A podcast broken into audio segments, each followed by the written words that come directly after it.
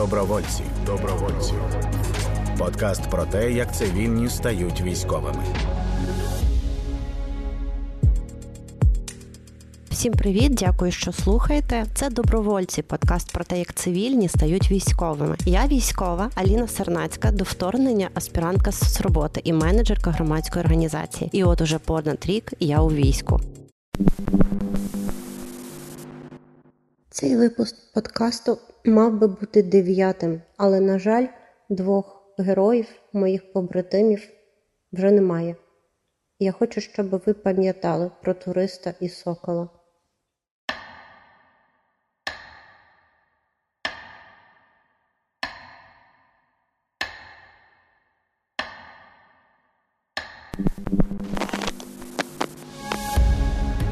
Добровольці.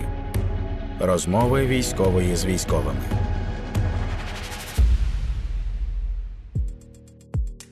Цю розмову з військовим Євбазом ми записуємо на Донбасі. Привіт, дякую, що ти до мене прийшов. Привіт тобі. Де ти працював до повномасштабного вторгнення? Я знаю, що ти був журналістом. Я був журналістом, і в останні, е, здається, чотири. А можливо, і 5 років я був урбан-журналістом. Тобто, це журналіст, який пише на міську тематику про розвиток міст, про конфлікти, які в них відбуваються, і ну, взагалі все, що пов'язано з містами в Україні. Про це зараз прийнято говорити. Міський журналіст, а я дуже люблю іноземний термін урбан журналіст, тому що його ніхто не використовує, і це так дуже модно виходить. Тобто, ти писав про кличка, мафію забудовників, місцеві вибори і так далі. Чому ж ти живий тоді? Ай. Це як кажуть, не не моя перевага, а їхня недороботка. І так, я думала, що всі журналісти, які пишуть на такі теми, хороші журналісти мертві. А я так бачу, що ти живий. Значить, я ще не хороший журналіст. Я ще тільки до цього прагну. Я сподіваюся, що в тебе буде такий шанс. Ну тобто, шанс стати хорошим журналістом. Так, чому ти Євбас? Євбас я тому, що мені потрібно було обрати е, на самому початку війни своє псевдо. А я якраз останні чотири роки я проживаю на Євбазі. Це прекрасний район який раніше називався Галицькою площею. А ще до цього е, це був е, найбільший відкритий ринок у Києві, на якому за спогадами старожилів тогочасних можна було знайти взагалі все, включаючи і зброю. І тому я зрозумів, що Ілбас це найпрекрасніше псевдо, яким ну воно дуже коротке, воно стисло, і що саме прекрасне, багато хто не відкупає про що це. І коли спитають, можна навалити йому всю історію про мій прекрасний район. А я отримала запит від волонтерки на свято Пейсах. Е, хто у вас євреї, для того, щоб надіслати їм від єврейської громади спеціальні подарунки. І я така, так, ну не знаю, хто у нас євреї, але є один там з єврейським позивним. Це значить е, Євбас. Я думала, що це якесь слово, яке пов'язане з євреями, і ти єврей. А виявилося, що ти ні, а є два інших у нас прихованих. Ну так і вийшло, що я не єврей, але базар у мене єврейський. Так я з цим тепер і живу. Чим ти займався в армії? В армії, попри те, що моя посада взагалі-то зенітна, тобто протиповітряна, але власне я з першого дня війни є, що називається окопна піхота. Копав і копав, і сидів і лежав, що в тих окопах тільки не робив. Але звісно, найкраще, що можна робити в окопах, це їх благовлаштовувати. Розкажи, як можна просто я знаю, що люди уявляють собі піхоту зараз, як піхоту з фільмів про Першу світову. Там такі два брудні солдати сидять з якимись гвинтівками. На гвинтівках закріплені штик ножі, і вони там періодично стріляють в сторону ворога, а потім е, ворог стріляє в них, і там вони, в принципі, отак, от в землі знаходяться. Ну, це ж все залежить від твоїх бойових задач та інтенсив... інтенсивності вогневого контакту та обстрілів на тих окопах, куди ти заходиш. Зрозуміло, що якийсь час, коли ти знаходишся під е, надто інтенсивним вогнем, ти не зможеш приділяти уваги якимось побутовим речам. І е, єдина твоя задача це якомога краще заритися, щоб е, принаймні у тебе не сильно прилетіло і не зачепило ані тебе, ані твоїх товаришів. Але якщо ви на цій позиції знаходитесь доволі довго, вас не перекидають кудись в інше місце. Це те, що мені подобається взагалі в українській армії. Це те, що люди вони дуже люблять нормально облаштовувати навіть якісь свої тимчасові окопи, попри все, що навколо них відбувається, і це дуже хороша риса. Ось як е, раніше порівнювали українські та російські села, як вони виглядають зовсім діаметрально протилежно. Я думаю, так само можна порівнювати і наші з російськими окопи. Вони абсолютно інакше виглядають, і у наших по справжньому затишно вести війну у дуже складних умовах, але робити якийсь мінімальний затишок, це мені здається дуже цікаво. Навіть у формату такого е, що називається соціального експерименту, просто порівняти, як намагаються жити люди в умовах такого прямого вже вогнового протистояння та наші вороги. Це ну це насправді дуже цікаво, тому що я бачив і наживо, і е, дивився відео із е, тим, як роблять бліндажі різні підрозділи. І я думаю, що багато хто те, теж це бачив, що навіть там вони, вони облаштовують якесь е, подобі прямо якихось сучасних душ, душових кабін, е, облаштовують там якісь дуже класні е, спальні місця, тобто роблять все, щоб і тобі, і побратимам е, було хоч якось нормально вести війну, тому що постійно знаходитись у дуже важких умовах і нічого з цим не робити, це мені здається не надто хороша ідея. Ну тут є інша сторона, коли прямо під деревами в 500 метрах від е, кацапів люди накривають мас-сіткою між трьома деревами і роблять там собі душ, а потім. Е, потім туди прилітає і виходить голий, двохсотий, пошматований, і це вже не не так. Ну тобто тут має бути якась певна межа.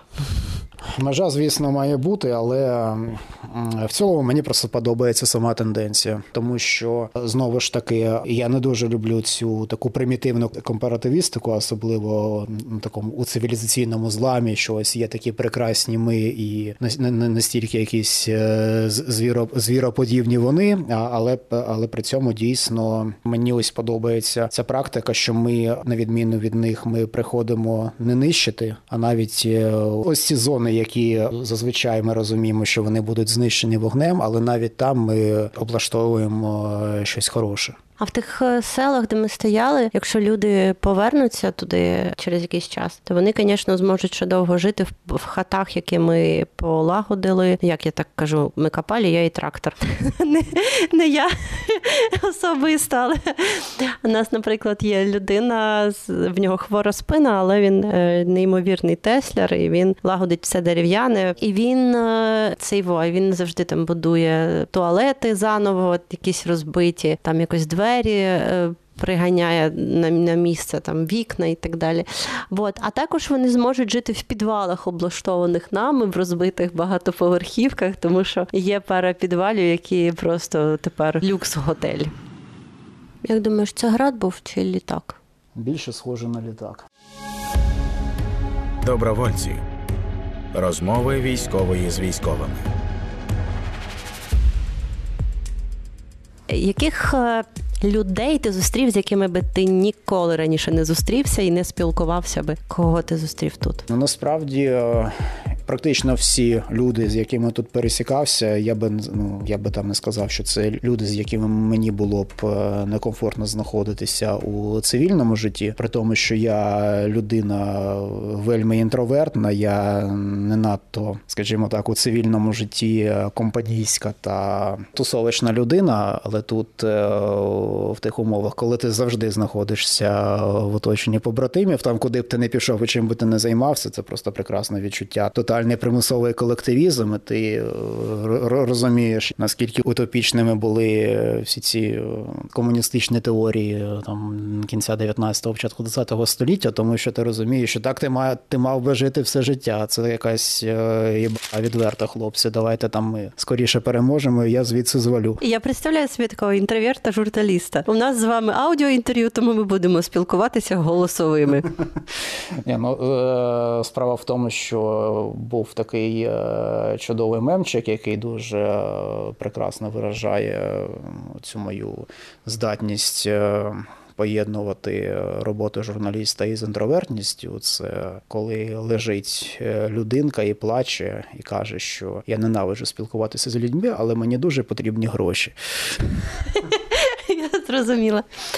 Так, добре. Ти був нещодавно поранений. Яке в тебе поранення і як ти його отримав? Я спіймав на Бахмутському напрямку міну, яка розірвалася десь у двох у двох метрах від мене та кількох ще моїх побратимів, які винос е, ми евакуювали ще одного свого побратима, е, якому сильно поранило ногу. І власне нас е, дуже доволі точно вицілювала ворожа ворожа арта та міномети, і мені насправді пощастило просто на якусь е, долю секунди, почувши прильот, е, ось трошки раніше залягти тому я спіймав уламки лише в обличчя та плече, і е, пізніше ще мені прилетіло у кисть руки. При цьому це поранення воно не було таким, що заважало б мені, е, хоча б пересуватися. Мені прилетіло у ліву руку, і ще хвилин 10-15 е, я навіть міг нею мінімально послуговуватися. І Я завдяки цьому зміг перемотати одного свого побратима та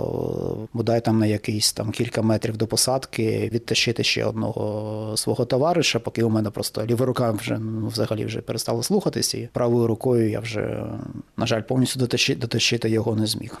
Пам'ятаєш, що тобі в лікарні писало, що тебе поранили в обличчя, тому тепер ти будеш виглядати мужніше, доросліше і привабливішим для дівчат. Став. Не став. Сподіваюся, що таким чином вже й не стану. Ну, ти, тобто, не змінився. Е, Ні, не змінився. Я зараз е, не нагадую героя е, обличчя зі шрамом. От на, на мені насправді, як на собаці, е, на прекрасному обличчі вже все більш-менш зажило, тому думаю, що я, по-перше, не розлякуватиму людей, але я фонитиму в аеропортах, тому що частина уламків в мені так і залишилась. І сподіваюся, що до цього у майбутньому ставлю ставитимуться із розумінням. Одна з найважливіших навичок, яку я здобула тут, це абстрагуватися, коли навколо багато людей, бо я ніколи не жила в таких місцях, де з тобою постійно безкінечно перебуває багато людей. Ну тому що в звичайних обставинах окей, ви там спите разом в якійсь е, кімнаті, да, але в день хтось кудись іде, або ти кудись ідеш. А тут буває, що в одному підвалі всі знаходяться, і вони нікуди ніхто не йде. Вони постійно кубляться навколо тебе. І це ну я навчилася абстрагуватися, це великий плюс. Не навчилася спати зі звуками, тому я сплю з бірушами. Але ну навіть там, де е, у нас не було підвали, і там де прилітає, я спочатку якось боялася вдівати два біруша, а потім поняла, що ну, якщо е, буде летіти град, то після перестрілочних мене піднімуть і ну, ми кудись перемістимось. Тобто хтось мене там пне і скаже, питуємо сюди. А якщо близько, прям прицільно прилетить арта, то бігти в принципі вже не пізно. Я вже лежу, вже виконую цю задачу. Тобто, все От. А друга навичка, сама корисна теж, це вибирати хати, де живуть люди, які люблять готувати. Ну тому що завжди є е, хата або там якесь приміщення, де поселилися люди, де ну всі чотири доба, як я, які готувати не вміють, не хочуть і не будуть. І от нарешті я набула цієї навички, і зараз я от селюсь е, там е, з п'ятьма людьми, які конкурують, хто буде готувати. Тобто там хто хто буде, навіть якщо нема з чого, ну з сухпаїв хто буде готувати. Ну тобто вони конкурують, я. Тобто я виконую свою функцію, я їм. Які твої найважливіші навички, які ти здобув? Слухай, от якраз е, я не знаю наскільки це навичка набута, а не вроджена, але я е, я якраз е, тут усвідомив, що я прекрасно можу засинати за будь-яких умов та за будь-якої гучності. Я це прекрасно перевірив на одній з попередніх позицій, коли по нам вицілювали 120-м мінометом, а це прям дуже гучно і тряско. Але при цьому я примудрявся якусь кількість годин поза своєю зміною, просто під цим, під цими всіма обстрілами абсолютно спокійно проспати і навіть не прокинутися. Я не знаю наскільки це е, можливо правильно е, мати настільки глибокий сон, е, тому що якщо у тебе є побратими, які тебе в разі чого збудять і збудять, пробудять. Щас п'яточки, п'яточки десь там в лікарні і робить отак. от, да-да. Так, п'яточки, на, на жаль, поранило, але він вже в порядку. Як, ну, Якщо ви пам'ятаєте П'яточкіна, а також поранило регбі, якщо ви слухали перший і другий випуски, і регбі також вже майже повернувся назад в стрій. І маю зазначити, що поранення на нашу збудливість жодним чином не вплинуло. Скажи, будь ласка, ти поранений евакуював інших поранених? А як ти думаєш, чому люди в цих умовах? Жертвують собою не тому, що в них є якісь переконання до цього, не через гуманність. Як це відбувається? Чому особисто я вважаю, що це одна з е, базових е, взагалі скажімо так, соціально набутих звичок людини. Є інстинкт самозбереження, але є інстинкт е, піклування та допомоги про е, своїх е, близьких. А в умовах війни твої близькі це люди, які ділять з тобою окопи, які разом з тобою обороняються чи йдуть у наступ. Тобто це найближчі твої люди, які прикривають тобі спину. А оскільки людина істота соціальна. Ну це просто, як на мене, доволі нормально, коли ти намагаєшся витягнути е, саме свого товариша, е, і дозволяєш е, ось цій соціальній прив'язаності перевершити твій інстинкт самозбереження. І це правильно, тому що часто, як на мене, і і битви, і війни вони виграються не в останню чергу саме тому, що ти б'єшся не за себе, а за себе і за того хлопця, як прийнято казати, тому що саме у цьому стані, коли ти б'єшся з кимось пліч-опліч, і ти впевнений, що ти його витягнеш, але якщо щось станеться з тобою, витягнуть тебе, і це дуже сильно посилює вашу боєздатність та намагання вижити і перемогти. Ось е, теж мій товариш, який е, у той же день зі мною зазнав поранення, але трошки е, на іншій позиції. От він якраз розповідав, як його тягли там, здається, три кілометри до точки евакуації побратими, які самі були контужені, уражені уламками.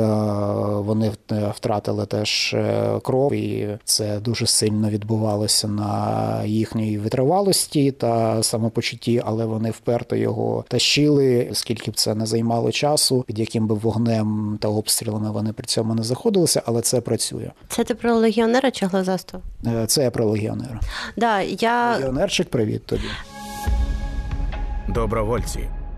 Подкаст на громадському радіо. Найбільше з цієї війни я запам'ятаю момент, коли вирішували, як забирати тіла двохсотих. Двоє наших загинули, коли намагалися витягти іншого пораненого. Один із них мій близький друг, і цей випуск мав би бути шостим, але він буде восьмим, тому що двох випусків в цьому подкасті тепер не буде ніколи. Це сокол і турист. І коли приймали рішення, як забрати їх з тієї позиції, де вже загинули люди, де майже всі були поранені, а з позиції, на яку було неможливо зайти, знайшлися люди, які сказали, я піду, причому дуже швидко. Я чомусь пам'ятаю тільки Рору і більше нікого. Хоча я знаю, що там було троє хлопців. Але у мене просто от Рора і все. Хтось стояв переді мною і разом з Ророю сказав, що буде витягати. І от е, це найбільше вразило мене за всю цю війну, тому що. Рятувати свого побратима, який біля тебе поранений, і ризикувати це одне. А полізти знову туди, для того, щоб витягти тіло свого товариша, це щось, що перевернуло мене, напевно. Хоча я просто бачила тільки це, і все одно це мене повністю перевернуло. Що це? Чому Чому люди такі? Чому ми так робимо? Тому що це знову ж таки про любов та пошану до своїх побратимів, е, навіть якщо вони загинули стільки часу, скільки ми провели разом. Е, чудово вже знаючи один одного, там навіть з якимось е, властив, властивими кожному і недоліками, але на них дуже часто не звертаєш жодної уваги, тому що ти ну просто е, насправді бачив бачив цих людей у багатьох їхніх прекрасних проявах, і тому тут принципово важливо не лише щоб ти витягнув поранених побратимів, а навіть якщо вони загинули, ти маєш доправити їх до близьких, тому що це прояв твоєї хай останньої останньої, але е, глибокої пошани та любові до них ти не можеш залишати їх просто в якихось тих окопах, посадках, просто щоб вони як кацапня там просто блін лежали і нікому до них не було справа. Тобі до них завжди ну ти, ти завжди їх пам'ятаєш, тобі завжди на них є справа, і тому це твій обов'язок, щоб вони були поховані у себе вдома, а не залишалися бознаде або були поховані у цих братських могилах, де просто навіть їхні рідні не знають, е, де їх шукати. Вони просто мають приблизне лише про це уявлення в 30-х е, роках е, минулого століття. Мого прапрадіда так було розстріляно чекістами, і моя родина досі не знає, де він похований. Ми вже пройшли там через усі можливі архіви та все, що до них дотичне. Але ти просто навіть не можеш е, провідати свого родича і просто сісти у його могили, поговорити з ним, знати, хоча б де він похований. Е, тому для мене це теж е, було насправді таким чудовим знаком, коли я дізнався, що за нашими хлопцями повернулись. І Це було вночі при дуже вкрай поганих погодних умовах та під не менш інтенсивними обстрілами. Але те, що хлопці це зробили, і наші, і наші побратими були поховані у себе вдома, а не залишилися там. Це як для мене вкрай важливо. Ти не жалкуєш, що пішов в армію? Абсолютно не жалкую, тому що у мене я для себе не бачив жодного іншого виходу. Я трохи навіть готувався до цієї війни, е, тому що вже декілька років е, у нас існувала група друзів та знайомих е, однодумців, які розуміли, що війна вона буде невідворотньою.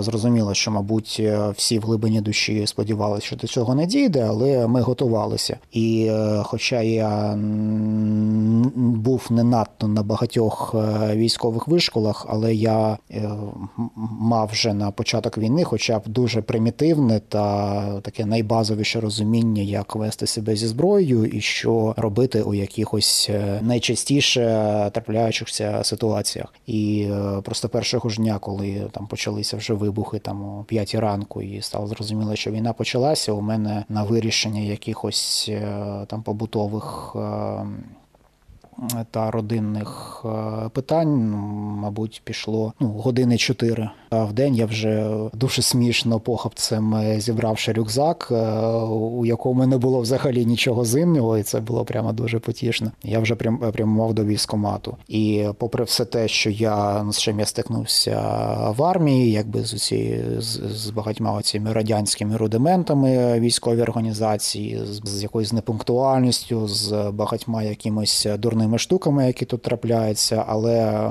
це було саме те місце, де мені потрібно було бути, і іншого шляху я я не бачив. Я так завжди для себе усвідомлював, що за мною є рідні люди та близькі, яких я люблю, і е, мені завжди буде найспокійніше, коли я знаю, що вони за мною, і що тут я можу максимально робити все, щоб е, до них це не дісталося.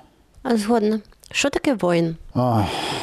Це, блін, звичайно, дуже Таке прям філософське питання, але мені здається, що воїн це скоріше стан душі людини, який не залежить від її е, якоїсь фізичної е, чи технічної підготовки. Це просто е, та людина, яка навіть якщо вона там квола, у неї проблеми зі здоров'ям, якісь ще у неї можуть бути негаразди, але вона розуміє, що вона зараз має йти і битися. В принципі, для мене найяскравіше найяскравішим е, проявом воїнського духу є ті люди, які навіть отримали е, доволі важкі поранення, які пов'язані з ампутаціями кінцівок чи чогось, але вони все одно повертаються до строю, тому що вони е, не бачать цього іншого місця, і вони, навіть якщо у них є хоч найменша можливість бити ворога і захищати своїх, і захищати своє, то вони це робитимуть. Тобто, власне, кожна людина, яка переборює оцей свій е, інстинкт самозбереження, який часто наказує людям, що ти маєш кудись бігти, сховатися, перечекати.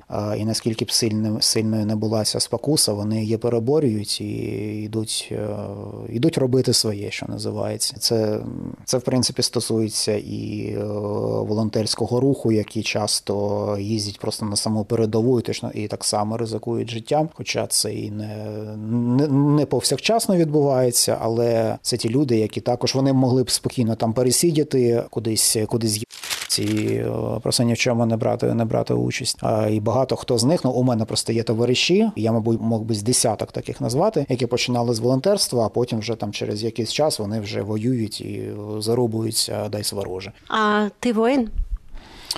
Я, я, я, я солдат. Я дуже не люблю ці, блін, пафосні всі речі, блін, там я воїн, я, блін, там захисник хтось ще. Я я просто на своєму місці. Я солдат, я виконую бойові завдання, які мені ставлять. І вони повністю співголосні з особистою місією, яку я бачу для себе на цій війні. А якщо десь є хлопець, журналіст, схожий на тебе, і він думає, чи йти йому в армію, що ти йому скажеш? Ой, я хіба йому пораджу набагато краще підготуватися до цього, до цього як е, фізично, так і морально, тому що армія це все ж таки. Це часто не той е, злагоджений та безвідмовний механізм, який є, про який люди часто думають. Тут потрібно бути готовим до дуже багатьох речей, які тобі не налізуть на голову. Але якщо у нього є бодай е, найменше навіть крихітне бажання йти і захищати своїх людей, свою землю, то я його повністю в цьому підтримую. Я не вважаю, що ця війна вона має бути. Е, лише для цього прошарку людей, які вже які вже або служили в армії, або пішли туди добровольцями. Е, люди, на жаль, на фронті е, закінчуються, і, хоча, слава богам, більшість втрат це все таки поранення, а не смерті. Але у будь-якому разі часто ці поранення бувають такими, що люди вибувають на дуже довгий час. Тому за щонайменшої можливості треба готуватися до того, що ти маєш прийти і стати замість міцних. Дякую тобі дуже, що прийшов. Це був е, подкаст Добровольці, розмови військової з військовими. Я Аліна Сернацька. Дякую, що були сьогодні з нами.